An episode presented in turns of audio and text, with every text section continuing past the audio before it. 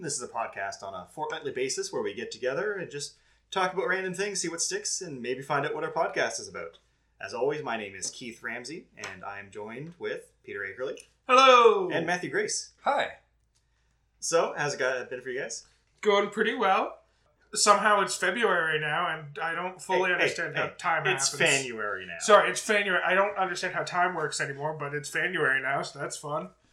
Uh, so, those of you joining us for the first ever Fanuary, uh, this was a way for us to try to not get backlogged on fan suggestions, and we're gonna tackle them for all the episodes that come out this month.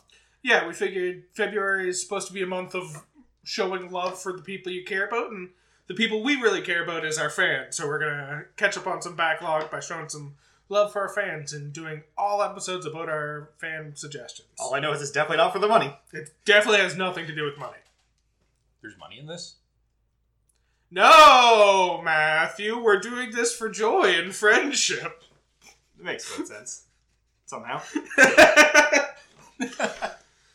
Well, I'm just going to start with the news because I'm assuming you neither have any information to share with me. nope, No. I'm once again dead to the world.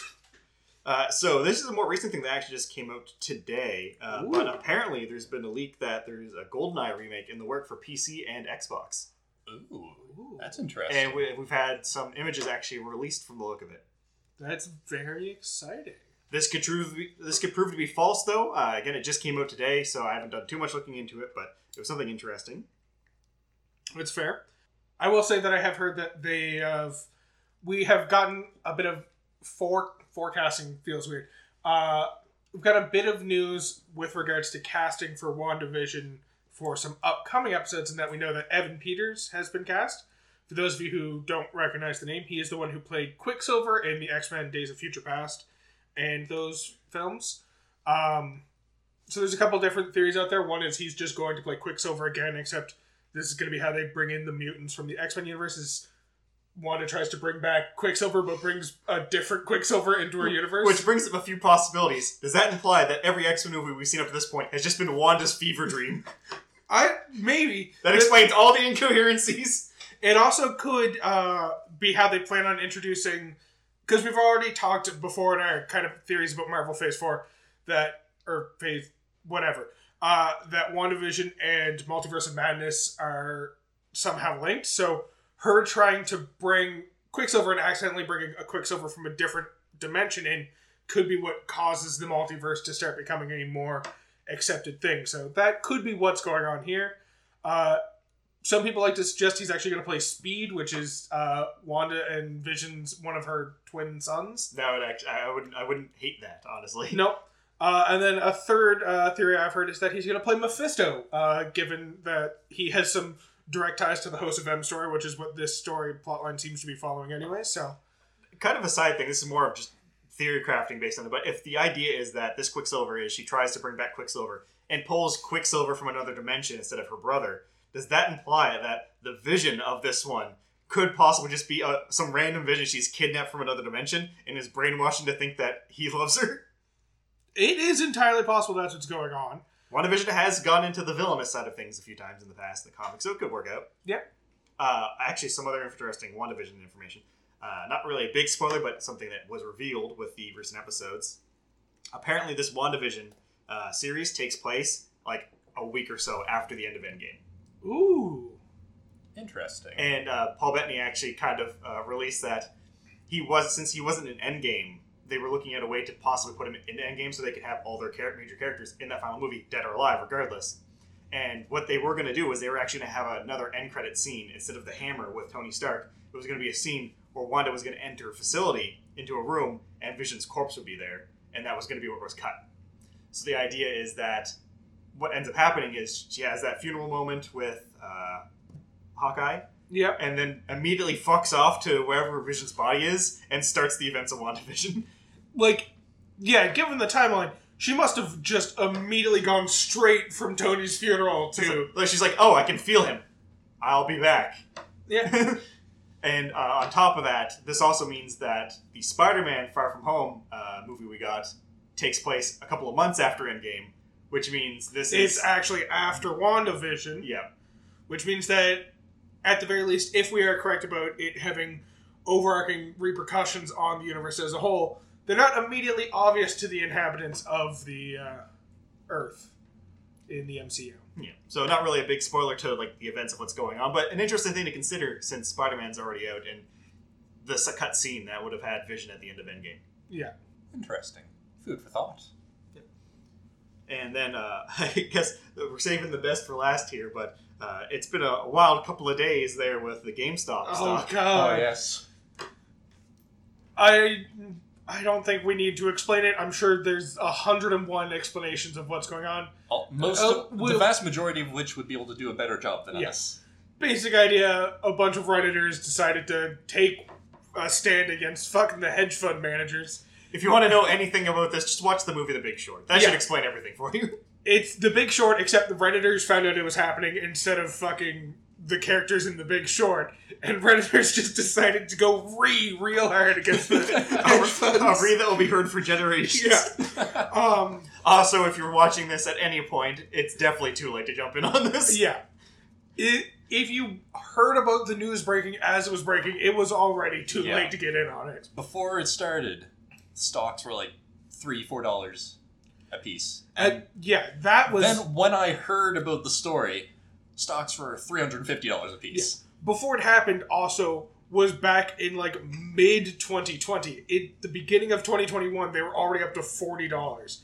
Could have potentially gotten in on it there and made some good money, but no, it's way too late at this point. When when I found it, it already hit the holy number of 420.69. Uh, I knew it was too late. Yeah. Well, I'm sure a whole bunch of people had it set to automatically sell their stocks the moment it got to 420.69. Oh yeah, you know it. So I guess we've talked about current news uh, enough there. Let's get right into the topic. So as I mentioned, we are in January now, and uh, our cryptic hint at the end of the last episode was "Get ready when we go full weeb." So this was a suggestion brought to us by Thomas Sheehan. Uh, it was one of our earlier suggestions, actually, that we didn't manage to get to, I believe. Uh, Yeah, it uh give me one second to pull up the specific email and I can tell you exactly how long we've been putting off talking about anime for this. Uh, sorry, about weeb shit for this man. Surprise, it's actually specifically anime. Yeah, specifically anime.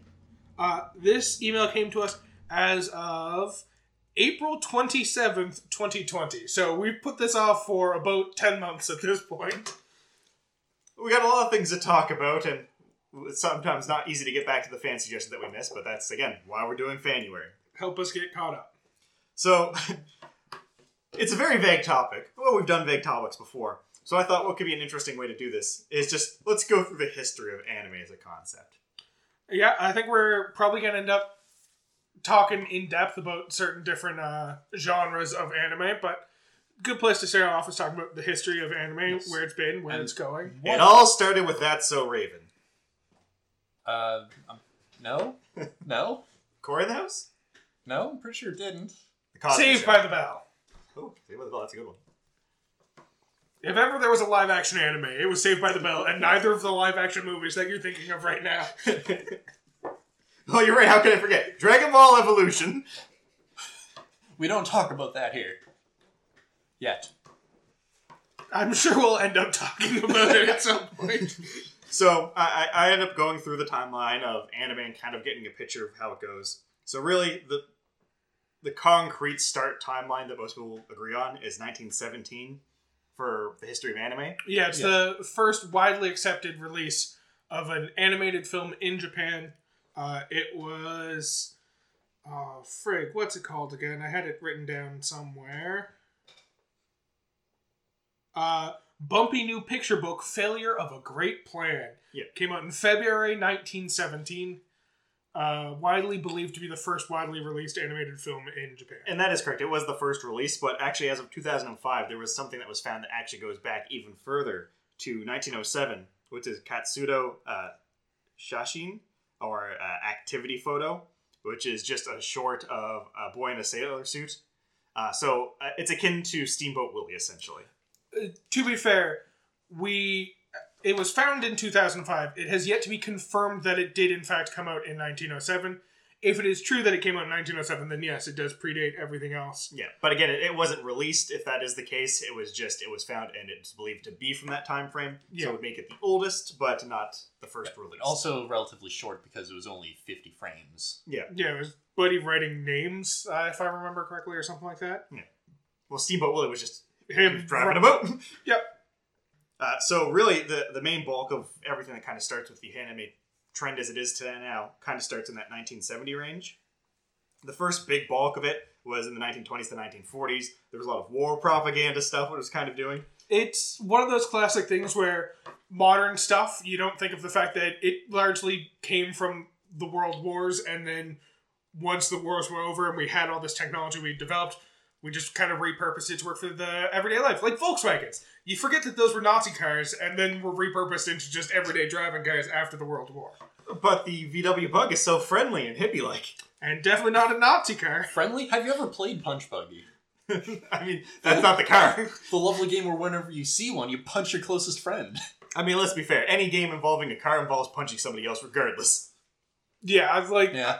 I cannot think of a single game played inside a car that does not involve punching the nearest person to you. But that's probably mostly because a lot of these games were developed by siblings sitting in the backseat of cars during road Punch trips. Buggy, PT Cruiser, Arm Bruiser, Padiddle. There, Yeah. are, there are a few of those family road trips where I just literally fell out of the car because I could not stand. He made a, he made a run for it. Didn't get far. Yeah. Uh, but in this period, we get two major things kind of that attribute to how anime ended up growing.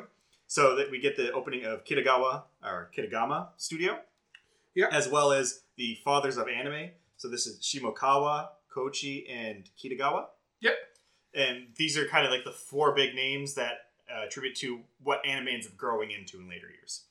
Uh, of course, Kitagawa Studio didn't get that popular because they also had to compete with another big studio of the time, Disney. And if you have to guess who won in that tournament, it's the one that you've heard of. Yeah. Yeah. See, the thing is, uh, the big issue was in Japan. Any foreign film, foreign animated films that made it over to Japan had already made back all the money of production, so they could be sold relatively cheap.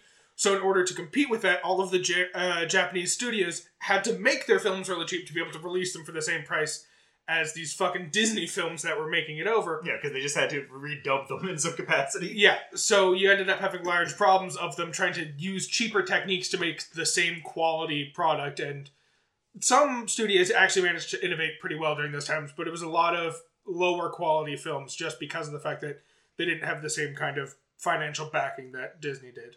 And to be fair, even though the, the studio format that they had where they were trying to produce anime ended up failing in Japan at this time, what kind of stapled of the aesthetic of anime was kind of really established and what was expected. Yeah. So it did make itself a very distinct view, and that's why we have such a difference between the idea of what a Western cartoon is to a cartoon made in Japan, which is dubbed anime. Right. Yeah. To the point where you end up even having certain shows that are made in Western uh, communities that still most people try and dub as anime because they take such heavy influence from the art style Yeah. of anime. Some Like- examples of that would be Avatar: The Last Airbender, as well as RWBY, uh, the Yeah. Virus Teeth. Both of those are ones that oftentimes people will try and refer to as anime, even though they technically aren't anime because they're not from Japan. Although in the case of RWBY, it is airing in Japan and getting its own manga serialization now. Yeah. To be fair, Transformers, uh, which was just a toy line to begin with, True. kind of did the same thing. Yeah. Yeah. GI Joe also. Yeah. So things do end up going into the market and kind of getting remade in that sense. I know there's a Spock manga, so do with that as you will. Uh, okay. In fact, I believe the cast of Star Trek even show up in the comic for uh, Battleship Yamato. Yeah. I believe that is accurate. Uh, so up until the end of the 40s, it's kind of the same deal of it's mainly war propaganda stuff. There's not really any big show-its, but really the art style and the form is kind of getting refined. Yep. The first kind of like focus on the entertainment side of things that we end up getting after this period uh, is in the 40s and 50s, where we get the studio releases from Toei and Mushi. Yeah. Toei Animation and Mushi Production. Yeah. Uh, now, I personally haven't really heard of Mushi too much in the past. I don't think they released things over here. They might have gone under at some point, but everyone who's in anime knows Toei. Yeah. Uh, now, uh, I couldn't find too much for the big release at this time, aside from the fact that they were releasing things and they were able to keep the market and the business going. Uh, but the big one that came up was Tale of the White Serpent. Yeah.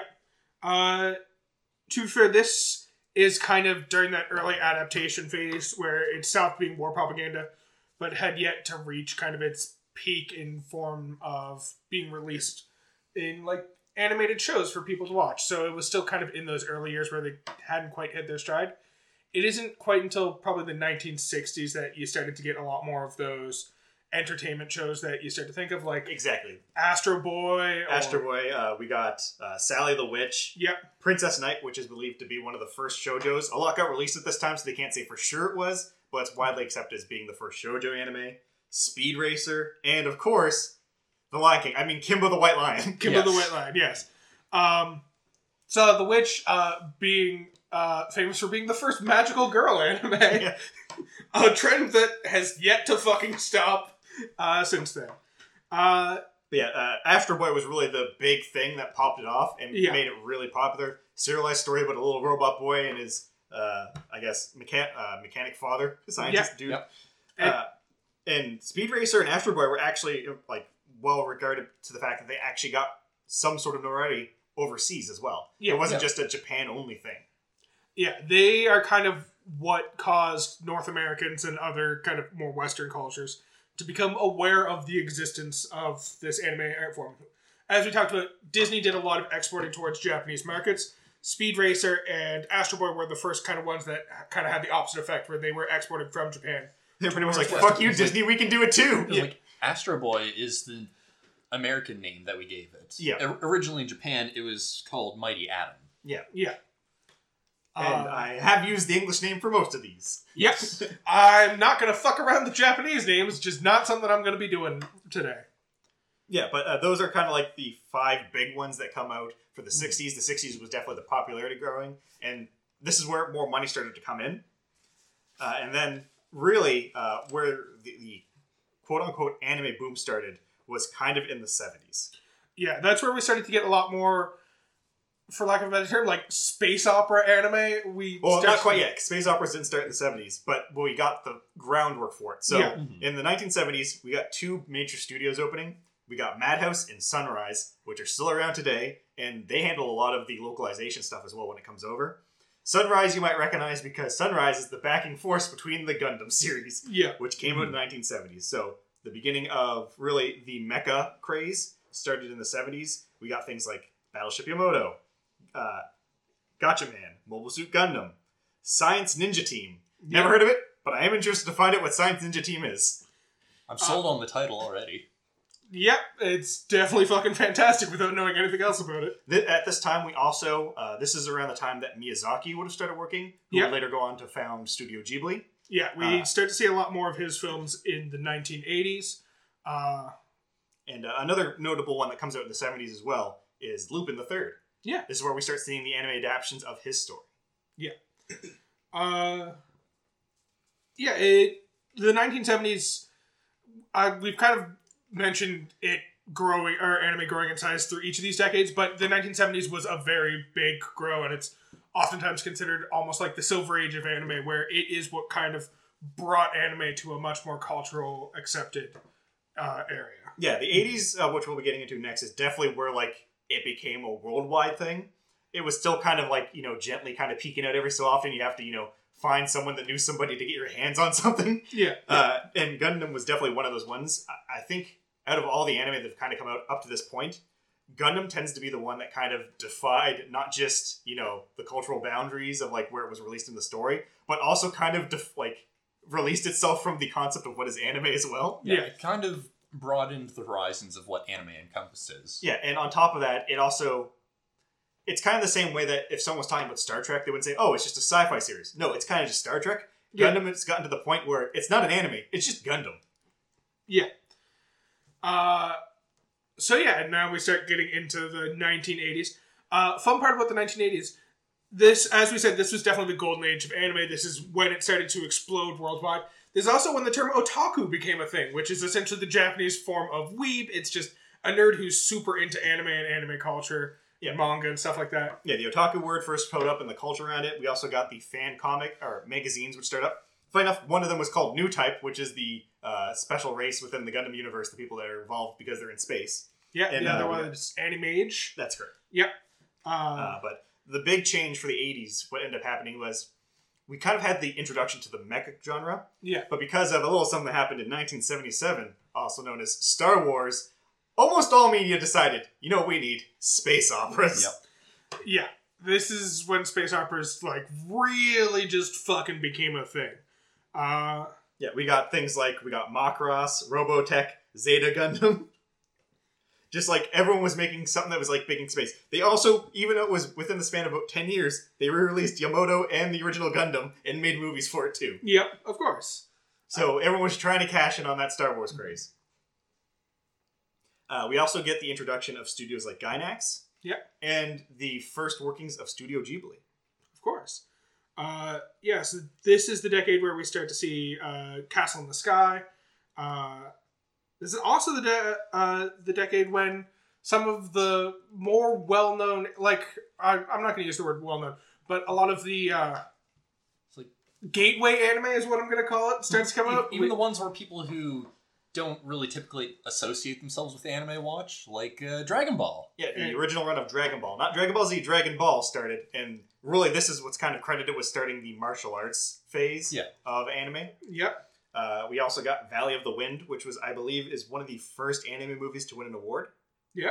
Uh, and the concept of OVAs started happening because mass media was able to buy VHS tapes and compact discs to start actually taking these things home and not just watching them on uh, the TV.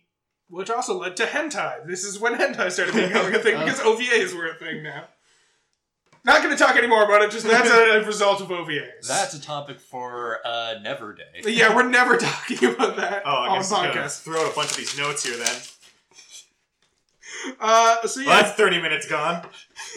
we'll vamp, we'll vamp. uh, Uh, another big thing that I, I want to mention too is a very notorious anime movie also came out at this time, which kind of kind of set the genre for not the genre, but like a lot of staples that we use for cyberpunk stuff started happening around this time, and that was Akira. yeah, Akira Right. also got released in the 80s and kind of set the ground for a lot of stuff you expect in anything that has to do with the cyberpunk genre. Uh, on top of this, uh, another pretty famous household name uh, animator or story creator, Rumiko Takahashi, uh, cre- uh, released her first series, Urusei uh, Yatsura. Yep. And this person would later on go on to release things like Yu- Inuyasha, which is one of the big animes of the 90s. Uh, Speaking of the 90s, we also got. Uh, Well, we're not the 90s yet, Matt. There's a shitload of stuff that happens in the 80s. the okay, fair '80s is a very densely There's a reason decade. the 80s is the anime boom. It's why we call it the golden age of anime. Because we also got the introduction of hardcore sports animes. Oh fuck! This is what I've been waiting for. So yeah, it starts off with Captain Tsubasa, a Yep. soccer anime. Prince of Tennis, Yep. about tennis. Yep. Slam Dunk, a basketball anime. And a- actually, personally, my favorite out of this, Eyeshield 21. Eye Shield 21 is fucking phenomenal. Uh, for those of you who don't know, it's an American football anime uh, about a character who's real good at running fast and nothing else, so he wears an eye shield to hide his identity so he can play football. Uh, and the, the way they go about it, because it's a high school sports football team that they keep losing, but their mastermind leader, who is referred to as the devil on more than one occasion, decides, you know how we're going to build the best football team? We're going to get people that don't play football. Yeah, we're gonna kidnap people from other clubs and force them to be on the football team. Legitimately a thing that happens. Quarterback? Uh, that could be a baseball player, a pitcher specifically. Yeah. We need someone to run fast, go to the soccer team. He's legitimate, or he legitimately was a strong defensive player. They just had no way of scoring points, so he just kidnapped a bunch of point scores from other teams. I believe the wrestling team was also the lineman. yeah, Oh my god.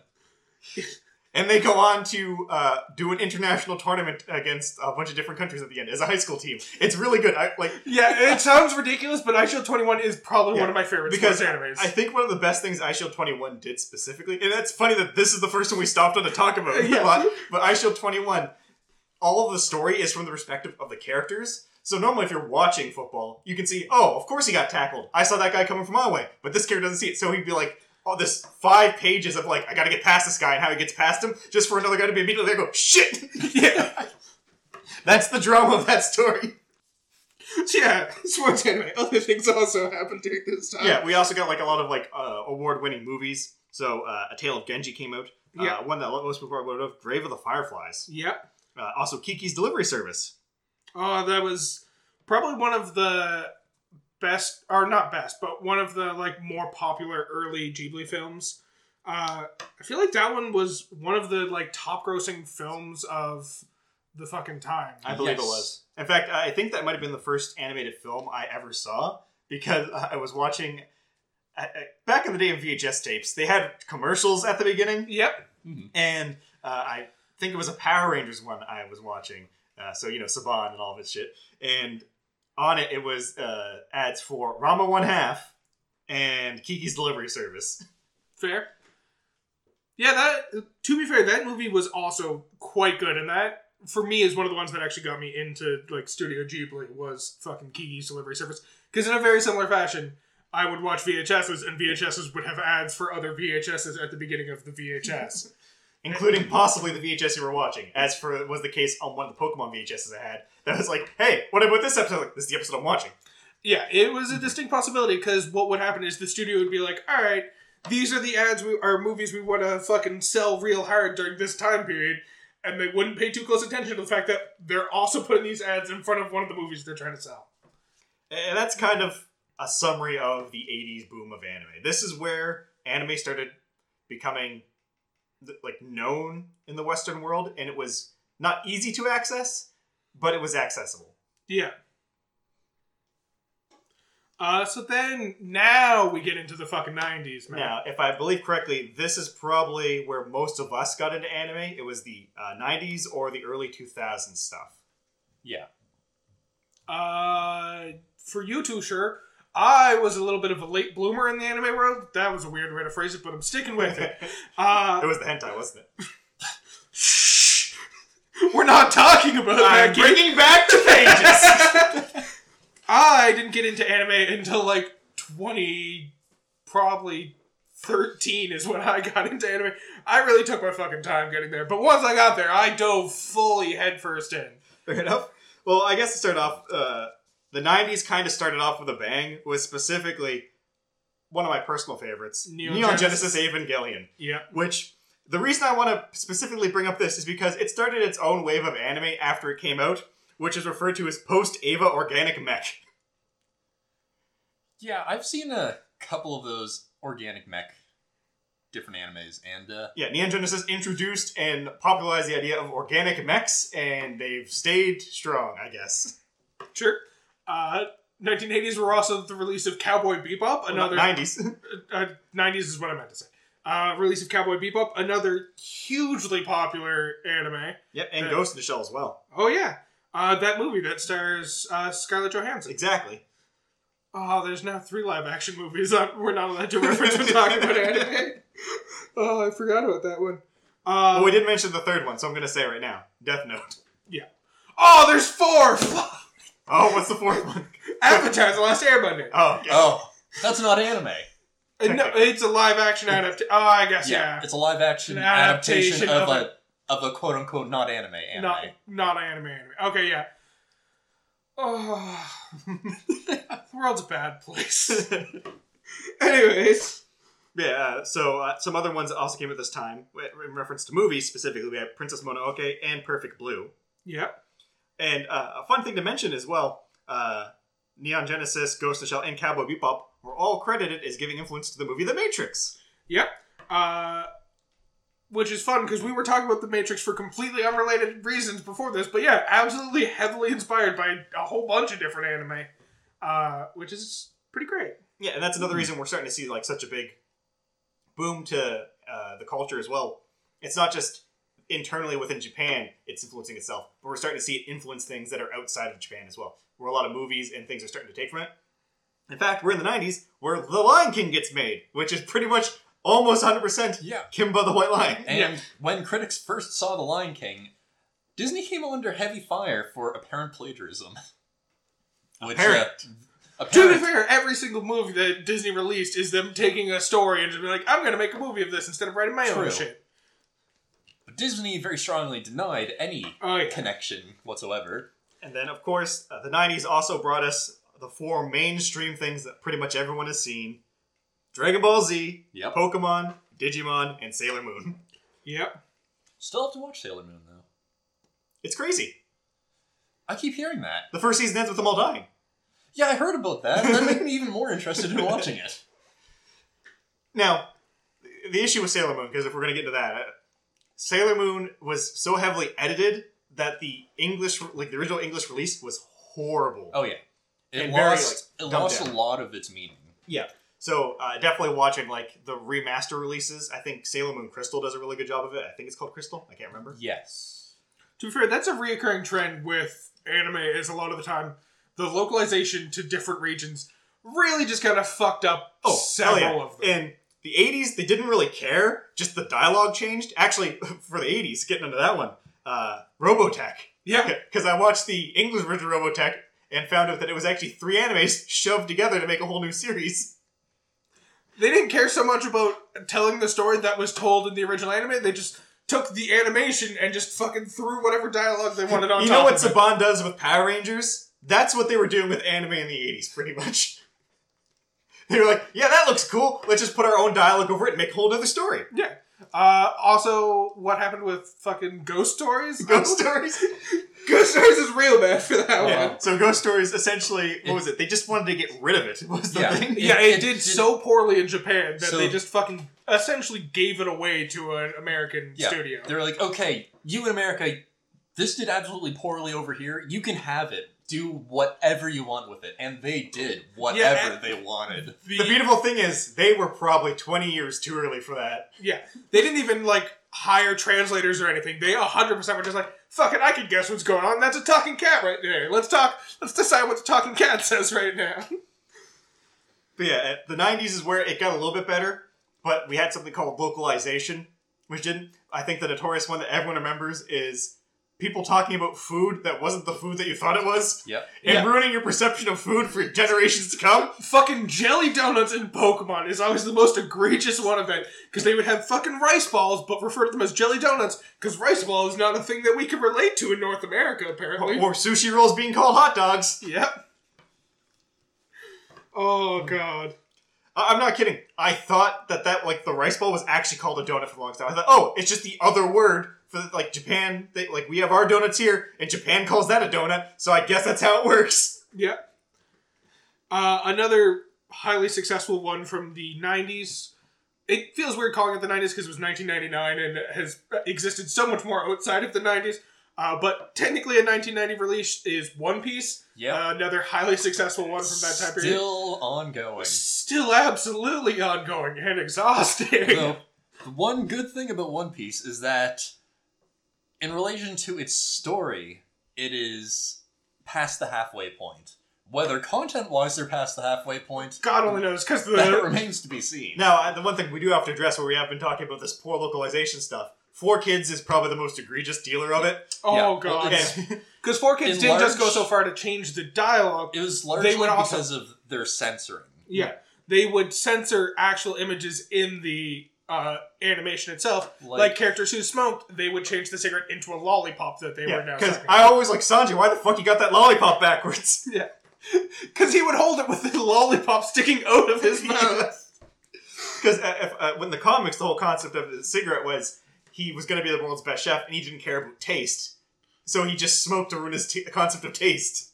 Yeah, I, I don't know what they. Uh, I don't think I, I. I think I watched the first season, eh, like partially of One Piece. So I never got to the point where he explained why he had the backwards lollipop. Yeah, Did they just I- cut that? I have no idea. I never watched that version. I so I watched that version for like the first season and then swapped off of the Four Kids version. The one thing I'll give it, it had a great opening. Uh, four kids knew how to do an opening. Oh yeah. Yeah. Though all I know about that is four kids immediately jumped on seeing, oh, this is a very popular show. It's going to be amazing over here. They didn't even do any research into what kind of rating that the show was going to have. So as soon as they saw all of the stuff that they're like, oh, uh, this is not appropriate for the audience that we want to show this. Well, let's not forget because uh, this is what's coming up in the 2000s, where the, it gets even worse. But just censorship involving guns with four kids was some of the Yeah. hilarious shit. Oh my god, Yu-Gi-Oh! So Yu-Gi-Oh and One Piece also had it because all their guns were hammers. Yeah. Oh right. It was like they pull the trigger, the hammer goes. down. I was like, "Don't do it! I'm gonna bonk him!" Uh, Oh yeah, and uh, Yu- uh, Yu-Gi-Oh, where you know all the guards there are pointing guns at Seto Kaiba. 'Cause Although- there's that amazing scene where he's like, "I'm gonna pull the trigger," and he throws the fucking card back, and it stops in the hammer of the gun. That wasn't there anymore. Although, thanks to Four Kids, we did get the amazing thing out of Yu-Gi-Oh being the Shadow Realm. Yeah, you don't die. You get sent to the, The shadow. Shadow realm. Realm. Because in the original version, there was just death. There was no such thing as the Shadow Realm. Yeah, they just kill you. Yeah, much better idea of the Shadow Realm. Um, Really, it's the only good thing that came out of the Four Kids era. These buzz saws cut off your ankles. You're going to the Shadow Realm. uh, No, they were soul saws. they to, cut your soul. to jump back a little bit to talk about One Piece and how it may eventually end at some point, the manga's still ongoing and is predicted to end in 2025. So we've got like another decade of anime ahead of us. At this point, I think Oda. Is, so Oda's the creator of One Piece. I think he's just trying to match up to Conan, yeah, that's, Detective Conan. That thing's still going too. Yeah, Uh, so we've kind of beat around the bush, but let's hop into the twenties. Yeah. the two thousands, I should say. So in the two thousands, uh, something that ends up coming back in full fledged, and that's mecha animes. So uh, this really gets really popularized with the release of Gundam Seed, but we get Getter Robo, Eureka Seven, Fooly Cooly, uh, RahXephon. I don't know if I've seen that one before. Nope. I well, I don't want to answer for you, but I have not seen that one before. Uh, Gurren Lagann, uh, we got all of these ones coming out in release, and they all did really well, and they had the focus on either regular robots or post Eva organic mechs. That's how we're saying it specifically from this point on. Or POM. I prefer Piom. Uh, but it wasn't just this that happened. Uh, the early 2000s uh, kind of brought in a whole new different concepts. So up to this point, anime kind of had a singular focus. Yeah, there were some darker themes, but they were all kind of like rating wise, somewhat middle of the pack for the stuff you were seeing on TV. But then we started getting the idea of late night anime. Not the hentai, so calm down, Peter. We're still not talking about that. I refuse. But it was like the ones that dealt with more darker concepts. Yeah. So this would be stuff like Serial Experiment Lain, which this is just to anyone who's listening to this. I watched Serial Experiment Lain. I still don't know what's going on. If you know what's going on, please let me know. Yeah. It's it's been almost 20 years and I still don't know what's going on. Uh, Gantz is another one that came out. Ergo Proxy, Witch Hunter Robin, which is really good, Yep. and uh, Paranoia Agent, which that's another one that's like, what the fuck's going on? But I figured that one out, so don't worry. Uh, and then we also had a lot of popular ones that were already ongoing comic series get released. This would be Yu-Gi-Oh, Inuyasha, Naruto, Full Metal Alchemist, Bleach, Death Note, Rozen Maiden, Yeah. K-On, Fairy Tail. Mostly anyone who's been in anime in the last 10 years has heard of these ones. These Yeah. are the big Yeah. ones. These are the big. Uh, and this is kind of where most people that I know end up getting anime. I got in in the early 90s. I don't really count Dragon Ball Z and Pokemon as me getting into it, but that's what kind of spun me off into the Gundam era of things. So Hmm. that would be Zeta Gundam, Gundam Wing, the original Gundam. That's what I kind of started on. Yeah. That's what fair. I started on Pokemon and Digimon, and that's what kept me focused on that kind of style, stylizing of show. I was watching TV late night and saw Gundam Wing, and my life changed forever. Yeah, I saw I saw one episode or one part of one episode of Gundam Wing where some dude jumped off a building, and my parents were like, "That's too violent for you. You're not watching." Oh, that." everyone in Gundam Wing was suicidal. Oh yeah, and for some reason lived through it all. There's still one. Me- there's a moment. So I'm kind of gonna go off a little track here, and go on a little Gundam rant. People talk all the time about Kira Yamato and Gundam Seed being Kira Jesus Yamato because he survives a lot of bullshit. Nothing on Heero from fucking Gundam Wing. he sta- There's a scene where they get captured essentially, and he's there in the Wing Zero, and then the guy who's in charge of things says, "I surrender, but I will not surrender the Gundams." Do you uh, repeat like Fredo telling Heero, okay, you know what's going on? I don't surrender the gun. He's like, okay, pulls out the detonator while he's standing on it in the open cockpit, pushes it, the whole suit just fucking blows up. He's fine, no scratches, no marks. He just wakes up on the ground. Since we're talking about how each of us got into anime, I will say that I think my earliest like watching of anything you can call anime is going to EB Games to buy the new Pokemon games and having the Pokemon anime playing on the TVs uh, that they had set up there for like demoing games. Uh, the thing is, I grew up in a house with four older brothers, so you know my ass never once had control of a remote for watching yeah. TV. Uh, so yeah, it wasn't until, as I said, like when I was in university that I started actually watching anime. And my introduction was fucking One Piece, which was a terrible choice because it's a great show, but there was no way I was getting fucking caught up on that. Uh, but yeah, that that was my introduction to anime. I'll say. Uh, so, yeah, twenty thousand. Yeah, we're still in 2000s, so there was all of like you know the major popular manga were getting turned into it. We had the late night anime concept, and the rebirth of robot mecha anime. And then there was another interesting thing that came in here. So up to this point, I was saying it was mainly original ideas or comics that were getting turned into it. And this is where we start seeing the rise of the late light novel and visual novel animes. Yep. So some of the big ones that came out this time: ToHeart, Shuffle, Kanon, Higurashi, which is amazing, Yep. Clannad, and my personal favorite, Fate Stay Night. Yes. The anime wasn't that good because the Fate route isn't that good.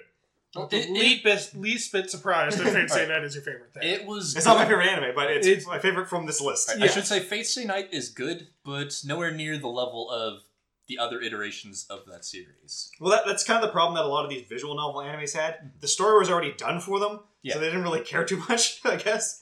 So they just wanted to put it as quickly as they could to cash in on the popularity of these games. So the quality of the animation wasn't as good. Now, to be fair, people have realized the errors of their ways and gone back, and a lot of these have been remade yeah. and have done good quality to it. Uh, Fate Stay Night is the, probably the best example of it, where they went back, they did the Unlimited Blade Works movie, Yeah, did the animated series, Fate Zero, like it's just expanded. Also, uh, Fate Stay Night was done by a different studio, yeah, and then Fate series went over to Ufotable. Yeah. The studio that has unlimited budget for their animation. Yeah. So it definitely benefited from that, but uh, all almost all of these, I believe, have been remade in some capacity. But this is definitely starting up the trend of we're seeing visual novels and light novels being adapted. We're Yeah. also going to see things like Haruhi Suzumiya end up getting pulled over. And if you've ever seen an anime with a really strange long name that's just describing everything, it's probably a light novel that got turned into an anime. Yeah. yeah. Uh, is it uh, was it wrong to pick up girls in a dungeon? Uh, there, what was that one we talked about before about the guy that was super smart? Super smart. Yeah, like he was no very cautious. Oh, Overly the, cautious the hero? cautious hero. The hero is overpowered but overly cautious. Yeah, Yeah. light novel. Yeah, absolutely. In- instant indicator if you see super long title just Oh, yeah. describing something. Yeah.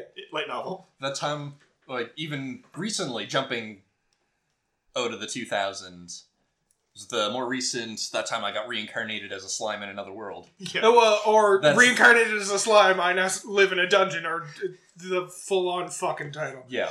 I, actually, I got an ad for one the other day. I took a photo of because I was laughing at it for a bit. Uh, let's see. Suppose a kid from the last dungeon, Boonies, moves to a starter Yes. town. but like, I was just like, suppose. Like, it's like they're trying to like, this might not be what the story's about, but just think about it for a moment. And then you read the synopsis and you're like, oh yeah, it's, that's It's definitely what's exactly that. happening. like, what's even the point of the synopsis anymore at this point? They just gave the entire description in the title. And then uh, on top of this, we start getting the trend of anime. This is really where the mass production Western anime starts happening. Com- uh, companies like Tokyo Pop and that are just massively just pumping out as much as they Yeah. can because they realize we don't need the best stuff. We get all of it, and everyone's gonna just rush for it. Uh, and we start seeing self-referential otaku humor within it. A big one from this time is Welcome to the NHK, which Yeah. is literally about an otaku that goes crazy in his room and thinks the TV's talking to him. Of course. Uh, we also see companies like Toonami kind of pop up and start doing a lot of stuff at this time as well. Uh, and this is also what people refer to as the start of the moe trend of anime. Some people will refer to this as a negative. It's not.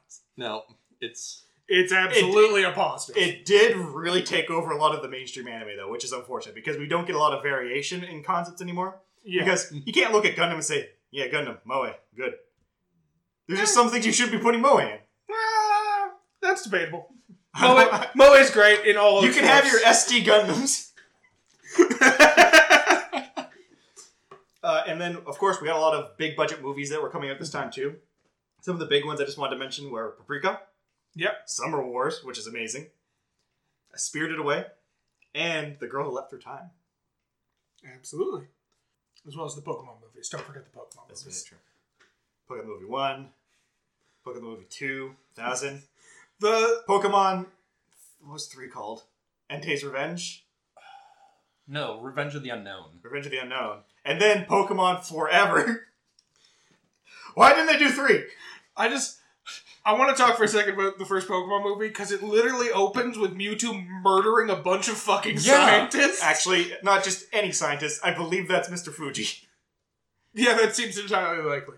Uh, but yeah, he murders a bunch of people, and then we get to the end of the movie, and he's real fucking pissed at Ash. He's like, you know what? No, murder's too good for you. I'm turning you to stone for the rest of time. I don't know if that was No. him specifically turning him into No. stone. Ash more Ash jumped in between Mewtwo and Mew fighting and got caught in the crossfire. Regardless. Real talk though, that was the first time any of you cried in a movie theater, right? Oh, Oh, yeah, 110%. yeah, absolutely. Mine might have been during the Rugrats movie, Also, but I'm not that, entirely sure. that was the first animated movie I had ever seen in a movie theater. Yeah, that's 100% true for me. It was the first animated movie I had seen in a movie theater. I was taken by my stepfather to see the Pokemon movie. I, I would have to check, but it's that or uh, the Digimon movie Ooh. because those would have been close together.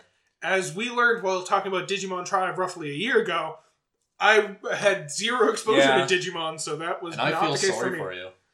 I'm okay with it. Yeah. I mean, both both were good. Just uh, Pokemon had a very formulaic. As I said, I didn't even really watch the Layout to the Pokemon show. I played the Pokemon games and watched the Pokemon movies. Fair enough. That was my exposure to Pokemon. I did see. Okay, so Pokemon the movie came out in 1999, whereas Digimon the movie came out in 2000. Okay. So about five months later. Okay, yeah, so I- Pokemon the movie one was the first anime I've seen. And I did see both of those. Yeah. So it was Pokemon and then the Digimon movie. But those, for the longest time, were the only two anime movies I had ever seen in theaters. That's true. In theaters, uh, anime movies didn't get released a lot. I think the big, most recent one was when they decided, you know, Dragon Ball. Well, we're doing Dragon Ball Battle of the Gods, and then Dragon Ball Super started. Yep. Although I guess at the same time, the Digimon movie was actually three movies put together. Yeah, and uh, a lot of the order of the Digimon movie that we got over here is actually mixed up as to how it was originally released in Japan. Yeah. So now we get into the more modern era of anime, The so last the 2010s. Mm-hmm. So this is where we get the full mass production due to the th- uh, the big things of online media and people doing things known as fan dubs and fan subs. Pretty much even the things that weren't released outside of Japan were released outside of Japan for Yeah. everyone to view. Yes. We got a lot of those, you know, manga reader websites, uh, the streaming services like Crunchyroll, Adult Swim became very popularized, and we kind of got into what is currently the modern stuff. So we got things like Demon Slayer, One Punch Man, Akame ga Kill, Sword Art Online. A lot of people say JoJo because this is where JoJo got really popular over here. Yep. Mm-hmm. But we also got, kind of moved away from the centralized anime is only coming from Japan.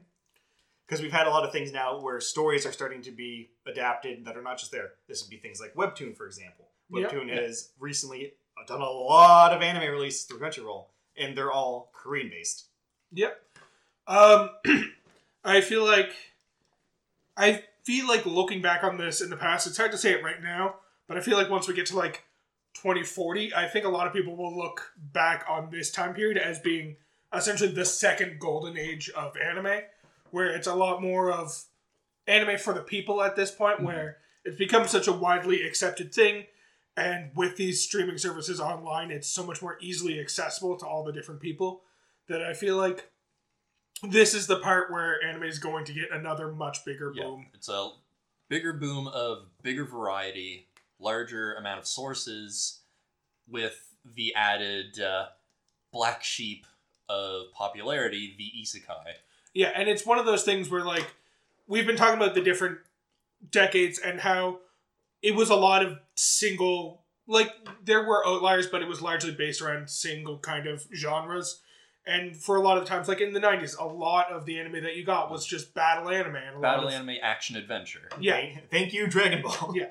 In the 80s a lot of the anime you got was these space adventures so i feel like looking back on this time anime is no longer the idea. Like if you said you watched anime in the 90s you watched fucking dragon ball and shows like dragon ball. If you say you watch anime these days fuck if i know what you're watching. You're watching fucking anything. Yeah, anime has definitely moved far from it's a general idea of like, oh, anime is this, it's a genre in itself, to anime is just the medium in which the genre is done now. yeah.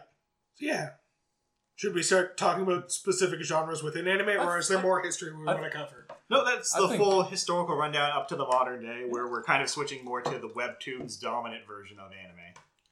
where we get fantastic shows like tower of god. Watch Yeah. that right now. And definitely, I would say, to me, I kind of fell off anime a bit uh, mid 2000s into mid like 2010s because it did get to that point where it felt like it was oversaturated of pretty much more of the same thing. yeah Almost every second anime coming out was a slice of life about a bunch of schoolgirls starting a band or a club or something. I was like, I think I'm done with this for a bit. Yeah, but that's all. But like more recently, I found like it's definitely been more less focus on like what's doing well and popular, and more so we're getting a lot of people varying that concept and creating new things and new ideas. Tower God probably the most recent example of like Tower God shifts up so much about like what you expect from an anime. Oh yeah. the thing I love about so much anime these days is like most of it feels like it's just whoever wrote it, whether it was the original manga or if it's a straight writing of an anime, which I don't think is as common. It feels less like people are trying to write a specific like genre to fit with what's popular, and more so like someone's just really passionate about something and they're gonna write that story, and that's what we're getting. Like fucking Food Wars. That was did not feel like someone who was just trying to capitalize on something, and it felt like someone who just really fucking wanted to talk about food, and this is how they get the widest audience to listen to them talk about food. it really changes the concept if you just consider it's just the uh, author like his very strong opinions on food and no one listened to him, so he just put it into an anime form so Yeah. no one would listen. So yeah, let uh, Matt, you brought up the first genre that we're gonna fucking talk about, I guess, which is isekai, isekai. the black sheep, as you referred to Yeah. it. It popped up several times in the past, just kind of sporadically, but then uh, Yeah, the first anime isekai is uh, credited back to the '80s, but it definitely got like an insane popularity. once Sword Art Online Yeah, spiked, or Sword Art Online came out, and then just the genre of being transported into another. Also But just yeah, we should explain what an isekai is for yeah, those people Al- who also, don't know. just before we get to just to speak of Sword Art Online, man, have I never seen something that got so popular just crash and burn so hard as a Oh, fan yeah. base. yeah, Yeah. So, uh, Isekai is the genre where the main protagonist or someone is typically transported to another world, yeah, it usually some sort of high fantasy world. Yeah, it literally translates to different world or other world Yeah. or something to that effect. Sword Art Online specifically is about a bunch of players getting trapped in a virtual reality visual or video game, and if they die in the game, they die in real life, and they can't log out of the game. Sounds like Hacksign. It does kind of, Boy, God, is Hacksign. except it applies to everyone except one person. You die in the uh, game, you die for real. I, I mean, okay, so the, why, why do all my sentences start with the problem with? So the problem with Hacksign was the story in the anime went up to a certain point, stopped, and then you're expected to go play the four PS4 games back to Oh. back, and then watch the last episode. Oh, that's because it goes episode 25 and then episode 26 is them celebrating defeating the last person and there's like 17 more characters that you have no fucking idea who they are and it's like oh i had to play the game to learn about these other characters and do everything that happens and in that point stuff does happen where people can die in the game Okay.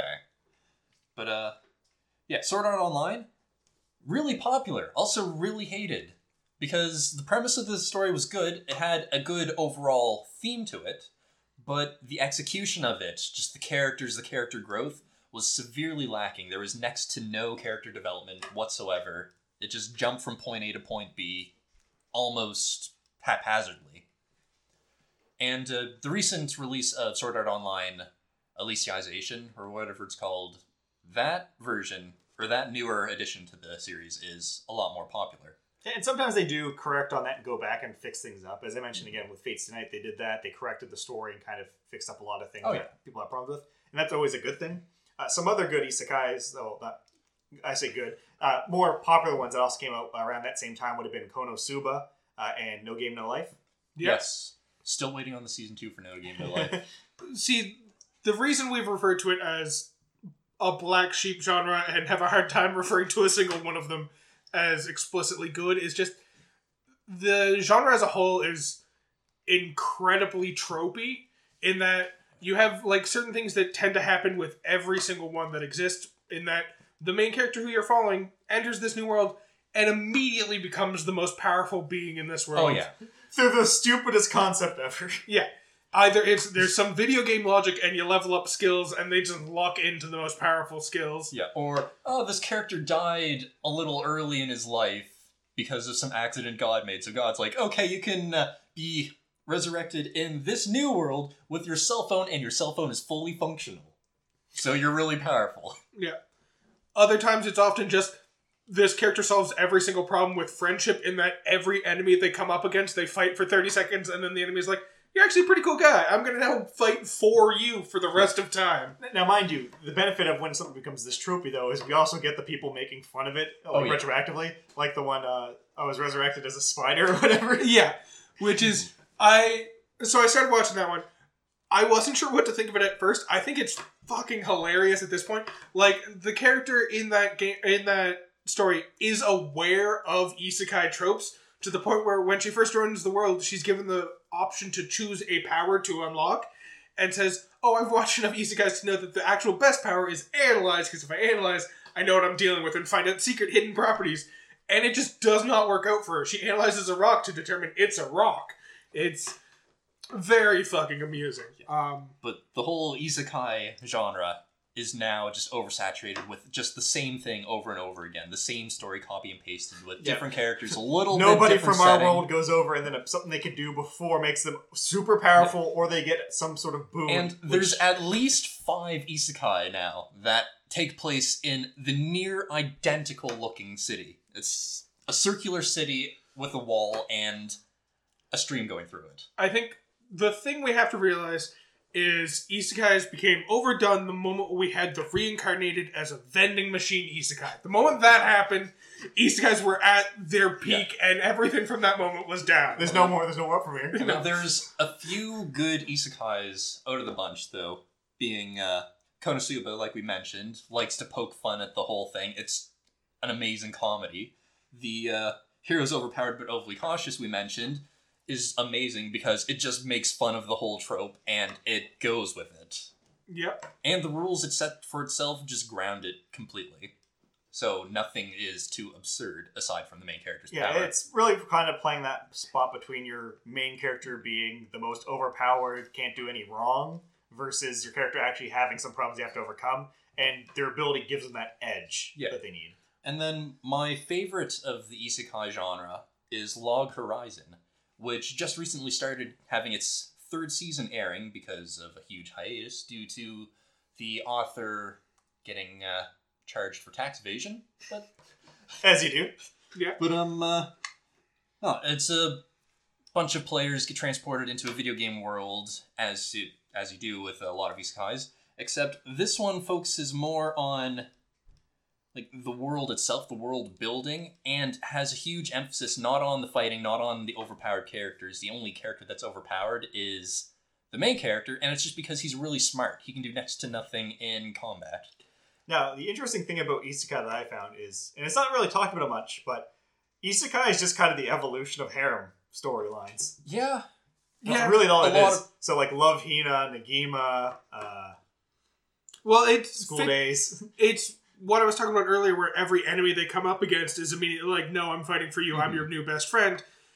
It's to the point where like every female they come in contact with is like, "Oh, I'm in love with you now. Now that I've gotten to know you Yeah. for 30 seconds." Log Horizon is one of the only isekai that deviates away from all those tropes. Like in the first episode, you meet the main character, you meet the main character's best friend, and then you meet another character, a male ninja, who uh, they had partnered up with in the past.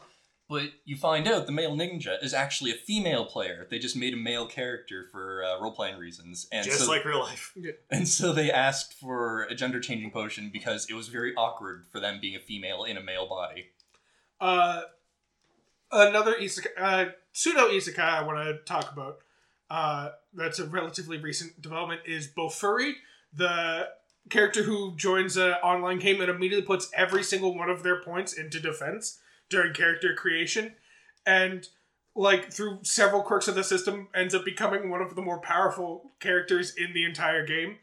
But it's really fun because you get to see the game developer's perspective and them constantly patching the game to debuff every one of her skills after I'm like, oh no, fuck, that's broken. We got, we got to fix that immediately, which actually feels great because it's like watching someone playing a video game and they happen to find an exploit and the developers are like, oh fuck, we got to patch this immediately instead of just, oh no, you found that good. You're now the most powerful person of all time. It's uh, pretty great. So, what's another genre we should discuss? Let's talk about slice of life. We Yeah. we talked about that a bit. Uh, so slice of life, as it sounds, is literally just the day to day lives of normal fucking human beings. Sometimes Hmm. there's some weird cosmic shit going on, but Sometimes lumped in with school life because school life is very relatable Yeah. to a lot of people. it very often follows high school aged boys and girls Hmm. and their day to day lives of going through high school. And Oh. nothing sad happens, uh, so Clannad's a very happy series, and don't worry about that. Yeah, that's definitely a thing with No. all of Slice of Life. No. There's never sadness that makes me cry. Slice of life is always happy and fun. I mean, Harish Well, is a Mia kind is. Re- it's relaxing and nice to watch until the last two episodes. Then it's just depressing as all hell. There's usually like a mid-season point when they like hint at the depression that's coming, and then they don't fully address it until the last couple episodes. And to be fair, at the same time, just because something is falling into an isekai or a slice of life category doesn't mean that it can't blend between categories. Oh yeah, no. For example, Full Metal Panic is a mecha storyline that's also a slice of life storyline. Especially season two, Fumoffu is just full slice of life. There's no mech battles in that season. And then there's uh, one of another one of my favorites, which is a slice of life slash school life slash superpowered individuals, Charlotte, where the first half of the series is happy, comical, absolutely hilarious about just this small club of students, and their goal is to try to uh, save other people who have powers because a secret government agency is kidnapping these people to It's do research on them. It's the X Men, right? yeah, yeah. Kind of. And then uh, something absolutely dark and depressing just suddenly happens in the middle of the series. Phoenix Saga. it just takes a sudden turn for the worse. Yep. uh, while we kind of make fun of a lot of the tropes that happen in these, it is important to note that each of these still has a lot of positive qualities. Like Slice of Life are still some of my favorite animes. Are fucking Slice of Life animes, just because I'm a broken person and incapable of feeling emotions in my day to day life, and Slice of Life is very good at forcing me to feel some I, emotions. I think that's very relatable to a lot of people at this time period. um, so there's just some good stuff going on. Yeah. Uh, like one of the ones I'm a big fan of right now. Uh, we recently got the end of the second season of it. It's called Fruits Basket, and it's about a girl in high school who discovers a family of people who can transform into the different animals of the zodiac. Yeah. And then you also find out that they're Is very it specifically through hugs? Yeah, uh, I well, remember it it's, specifically being hugs. it's specifically through physical contact, usually in the form of a hug, with a member of the opposite sex. Okay. So the boys turn into the animals if they're hugged by a girl, and girls turn into an animal if they're hugged by a boy. Um, there are other triggers regardless. And the first season's just kind of all about these boys living their lives. And then the second season is all about the fact that they've all been abused as children and they've got dark, disturbing pasts, and that abuse isn't exactly over yet. And you just kind of have to address that and move on. You know what a good series about people sneezing and transforming was? Ranma one half. No dark backgrounds in that one. Except for the fact that there's a drowned pond for every living thing in that one giant Yeah. area that they all fell into. That's the only dark thing going on in Ranma. You have to acknowledge the fact that that girl died in that pond, and now Ranma's wearing her skin. Yeah, that's a creepy way to put it. That's a very creepy way to put it. Creepy, but accurate. Also, Ranma wouldn't have to be with slice of life, right? I guess martial arts slice of life. I, I, call. I call it martial arts slice Yeah. of life. I feel like that's an accurate description. Uh, so martial arts, that's another one. Let's start talking about that. It's, Let me ex- tell you about tournament arcs. it's exactly what you fucking expect. It's a bunch of people fighting other people. So after Dragon Ball Z, the first combat thing I got into uh, was Flame of Rekka. Yeah.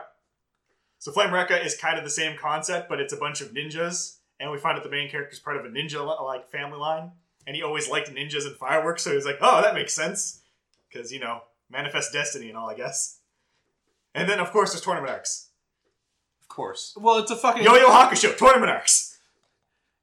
It's a martial arts anime. You have to have tournament arcs to determine who's the strongest character in your martial arts anime. The new anime God of High School. The whole thing's a tournament. It's a tournament series that then breaks into non-tournament arcs, that breaks back into tournament They litter in arcs. tournament arcs between every other arc. yeah. Now, I've joked about this. I don't know if it's true, but is there an anime called Tournament Arc, which is just tournament arcs and nothing else? It's got to be a That- thing, right? that Someone has to have made it by now. That sounds familiar. Because if not, I am going to see if I can make Tournament Arc, just a store of tournament arcs. I don't think there's specifically an anime entitled Tournament Arc, but there probably should be. Um, I think that's the big trope of the martial arts anime, just tournament arcs. I don't know how much more we have to talk about mech animes. We talked about them quite in depth going through this, but It's almost like it's kind of like my main thing or not. it's kind of like it's Keith's main thing. Yeah. There is the uh, Code Pacific Geass. Rim. The, oh, not what I was going to say, but there was Code Geass, the mecha anime that focused more on the characters and less on the mecha for once. That- well, that's not true. There's a lot of Oh. mecha things. Neon, Well, yeah, Neon Genesis was all about the psychological well-being of these kids, and it wasn't good. Mm. The ending wasn't that the heroes defeated the bad guys. It was Shinji learned to love himself as everyone died. That was the ending of Neon Genesis. Ooh. Way to spoil it for me. It came out in the 80s, Matt. It finished before you were born. God damn it, man. Um, yeah, there's uh, a whole bunch of genres that are exactly what you'd fucking expect from just normal shows, like adventure and action ones. That's just what you expect from the normal thing. I do want to talk some more about sports animes because sports animes are my other favorite genre of anime. And it's important to talk about them because it's not just fucking watching people play sports in the form of anime, because every single character in a sports anime has special unique powers that are always explained as like, no, this is a normal person. They just can jump 12 feet in the air. That's what makes them perfect at basketball. What are? You can't do that? No, I can't because I'm a normal human being, unlike you, Matthew. Huh. All right. Guess I've got to blend in a little bit better, as they say, as it were, As you do. like you do. I, I'm done. I'm just so. I don't know. Is there anything else to talk about with regards to anime? I can talk about Mecha more. I don't know that you need to. Well, largely, uh, for the longest time, like adventure action anime was pretty much all I watched until somewhat recently. I decided to go see a movie in theaters titled Your Name. I was like, it's an anime movie. I want to go see it. so good. I saw the tags on it at first. I'm like, uh, romance, drama, not really my thing, but it's an anime movie. I want to see an anime movie in theaters. I haven't seen one since the Pokemon and Digimon movies. So I went, I saw Battle of the Gods, Dragon Ball Z. and my god, it was incredible. And that just opened up a whole new door to uh, just trying out different genres of anime, Yep. like uh, dra- drama, which led me to uh, one of my all-time favorite anime, Violet Evergarden. Violet Evergarden is fucking phenomenal. It is a fantastic show, which still features just enough battle to get you through the parts that aren't battle, if that's what you're all about. Um, yeah, I feel like what got me into wider forms of anime was absolutely hentai, and I was just like, what if there's less sex and more character development? Does that exist? Oh, it does. Great. I'm gonna watch that. I think High School DxD might be up your alley then. Uh, question? Should a question just be what's your? It's a weird question to ask. What's your favorite hentai? I was gonna say what's your favorite anime, but that feels like a weird question to ask because I don't super believe in the concept of favorite so much. But what's your favorite anime you're currently watching? Let's go with that. No, I think favorite of all time. That's definitely one I want to go with. Favorite of all time. Yeah. Now, like uh, back to the hentai thing, just for a moment. Oh god, no, please. no, no, so there, there's a YouTube channel called Magikarp Use Fly, and he, uh, him and his friends invented a game called Hentai or Not, where they put two stills of an anime next to each Oh. other, and you have to guess if it's a hentai or not. Which Oh. one's a hentai? That's Hentai's gotten very sneaky recently. hentai has absolutely gotten sneaky. I mean, I would know. I don't watch it. Never heard of it. What is this hentai you talk about? That's when you give Tai from Digimon a tie Yeah, or a Uh, hen. a hen, put it on his head. yeah. Henamon. I mean, his hair is very hen shaped. It's true. So, what's your favorite anime, guys? Let us know. We would very much like to hear. I think he asked you specifically. Oh, yeah, me? Matt. What is your favorite anime? My favorite anime of all time is uh, Made in Abyss. I wonder Fucking why. God. You know, I expected that I don't know why I didn't expect that. because the only other answer could have been uh, fuck, Warframe. That's not an anime though. I know, and that's why. Although it is That's very- right. No, man. Although it could fit very well into the anime genre if it was animated in that style. you, know, you know what genre it would fit into? Post Eva Organic Mech. Yes, very much so. What's your favorite anime, Keith? So I, I, I was actually going to say Neon Genesis Evangelion when I was thinking about it, but when I was thinking about what is my favorite anime, what am I going to bring up when we're talking about this, I realized I was watching Gundam Seed for the seventh time again. And I was like, I think it's Gundam Seed. That's perfectly acceptable. Yeah. Na- and Gundam Seed's not the best Gundam anime, obviously, but it's good. And people are gonna like, oh, it sucks because Akira, eh, but that doesn't happen until Destiny, really. And I, I've actually never watched Destiny, so huh, take that. I've watched the first two episodes of Destiny. I know what happens in Destiny. I know all the bullshit, but if you just watch Gundam Seed and ignore Destiny, it's a lot better. Yeah. All I know of Gundam Seed Destiny is the main character is essentially Kira plus Athrun. It's their love child, yes. Yeah. And Kira turns off a nuclear explosion. Not stops a nuclear explosion, turns off a nuclear explosion. Of Hmm. course. As and you do. lives while he's sitting on top of it. Of course you do. Um, But not as bad as fucking Heero. my favorite anime is probably Haikyuu. It's uh, volleyball high school high school volleyball anime, which is just so good and so powerful uh, to watch. So yeah, I'm gonna say that's my favorite anime. I have a, a question for you guys. Not so much a question like audience wise, but you know they kind of go through the tropes of anime. Like obviously we went through some mecha tropes and stuff. Do you think we were in, or possibly still in, a like a school trope where like academia is getting used a lot? Yeah. I I think so. I don't know if I would call it a trope so much as just the target audience of most anime is probably high school students, so they set it around high school, so it's more relatable for these target I'll, I'll certainly say that the two uh, the two kind of genres that you see the most right now are isekais. We're starting to head out of the isekai window now, and like, school students.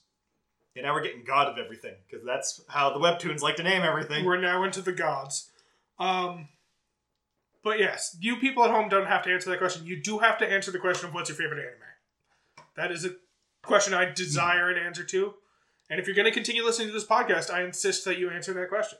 Also, I just want to mention, uh, I just realized I forgot to mention it, but a really interesting anime that's pretty much a martial arts one, but with a twist, is Air Gear, because it's martial arts Right. on rollerblades. Oh. It's true. It's martial arts slash sports. I guess so. Slash They even have, superpowers. no, I'm not kidding. They actually have specific events that you do with it. So there's the race one where you just race from point A to point B, and it can be, you know, up buildings and stuff. There's one where you chase a balloon that's flying up and you have to get up to it, catch it. There's one just called the Cube, where it's the last person standing gets out of the cube. yeah. Uh, recommendations. That's a thing we do. Matt, what's your recommendation? I'm forcing you to go first again. All right. I'm going to recommend. You know what? I was going to recommend Violet Evergarden, but I already said that that's one of my favorite ones, so you should watch that anyway. Um, I'm going to recommend Land of the Lustrous, which is it's a CGI anime, which I'm not typically a fan of CGI in anime, but this one is done fully in it, and it's done really well. It's about uh, a group of people who are made of stone, and We already watched JoJo Matt. oh, not not not not pillar men. These people are made of like gemstones. Continue. Yes, You've all already watched Steven Universe, man. yeah. and uh, yeah, they all have their own tasks of uh, things to do. There's 29 of them, I think. The main character, Phosphophilite, gets a task after years of not having anything to do because they're the relatively newest of the gems. Um, they get the task to make an ency- encyclopedia of all things natural because they can't really do any combat related tasks. They can't do guard work or anything because as a gem, their hardness is a lot lower than the others, so they break apart easily. And also, there's beings from the moon that come and try to hunt them and kill them to use their parts as kind of jewelry or decorations. Fun. So, yeah, it's a very interesting anime that brings you in and uh, makes you feel really bad at times. Good. Keith, what's your recommendation? Well, since Matt went and said that, I guess uh, inadver- inadvertently decided that we can't name our favorite anime, I had to think of another one. So I guess I'm going to have to go with. Oh no, Fate Zero. Fate Zero is a good one. Fair. Uh, we already know my, my thoughts on Fate. It's probably the thing besides Gundam that I know the most about lore wise. Uh, and Fate Zero is definitely the simplest concept of the Fate storyline to get into, especially where anything that's Fate Stay Night is kind of like a breakdown of three different stories separated. Fate Zero just gives you the full experience of what to expect within this world, start to finish. I probably would have recommended Tsukihime instead, but the current version of that is bad. So just wait for the remake that's coming out. Absolutely. Now, here's the thing. Me and Keith have had many mind melds where we were going to recommend the same thing. Me and Matt just had a mind meld where I was also planning on recommending Violet Evergarden, but apparently we're not allowed to recommend Violet Evergarden. I- So, Well, I wasn't going to recommend Violet Evergarden. I was going to say Gundam Seed. You can recommend Violet Evergarden. No, uh, I, I just decided not to because I had already mentioned it was Uh, one of my favorites. apparently we're not allowed to recommend Violet Evergarden, so instead I am going to recommend A Silent Voice. I have talked about it a little bit in the past, uh, but it is an anime film, uh, and it follows such light and easy breezy themes as uh, bullying and suicide, uh, which is super fun. But it's one of those films that makes me feel things when I'm broken on the inside and incapable of feeling things in my day to day life. So I've watched it like four times in the past in the span of the past year because sometimes I just need to feel things. That's reasonable. Yeah. And also, Peter and I also recommend Violet Evergarden. No, we're not allowed to recommend Violet Evergarden. Do I have to make another suggestion? No. No, because we're not allowed to recommend that one because Matt said I suggest Full Metal Panic. or Inuyasha. Inuyasha's good. It's a good bit. It's a good classic one. I recommend One Piece if you have literally infinite time on your hands. Uh, my, I'm changing my recommendation to not One Piece, just to save you on that one. oh, Yeah. Anime. Gotta love it. Gotta hate it. Gotta love to hate it. You see, with my favorite one being Gundam Seed, I can kind of partially put myself out the door saying I'm not a weeb. So I can I can live with that. no, I'm full on fucking weeb. I accept that about myself. Yeah, no. I'm I'm probably otaku too, even though I'm not Japanese. I'm probably an otaku. I got called out as an otaku by the creator of uh, Your name? Your Name, so uh, I can't avoid that bullet.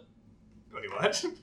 Yeah, um, uh, when I saw Weathering with You in theaters, there was a little interview at the end with the uh, creator, and uh, two of the main characters from Your Name had cameos in the movie, and one of his comments in the interview was like, "Yeah, if you notice the cameo of uh, those two characters, you're an otaku." I'm like, "Oh, great, thanks."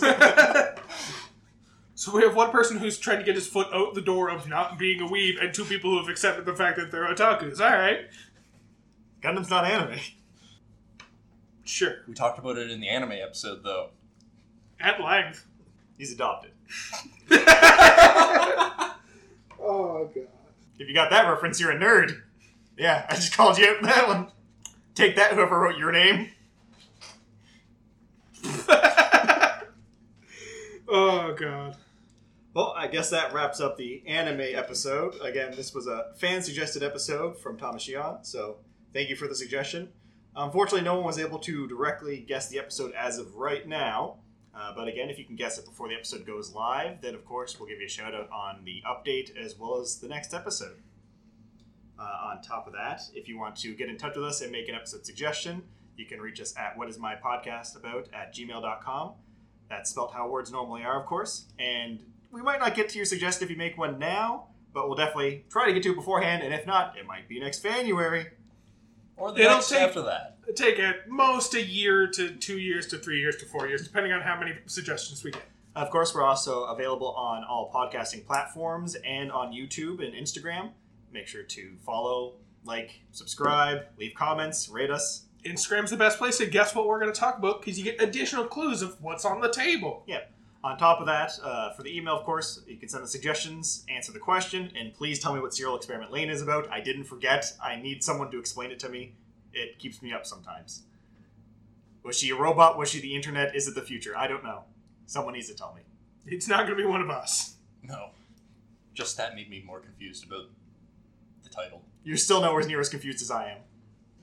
You probably have a better grasp of what's going on. I doubt it. By not watching it, you already have, but you're starting ahead of me. you lose track of what's going on the more of the show you watch. Okay, and uh, of course, uh, we do have another January episode coming up. Yep.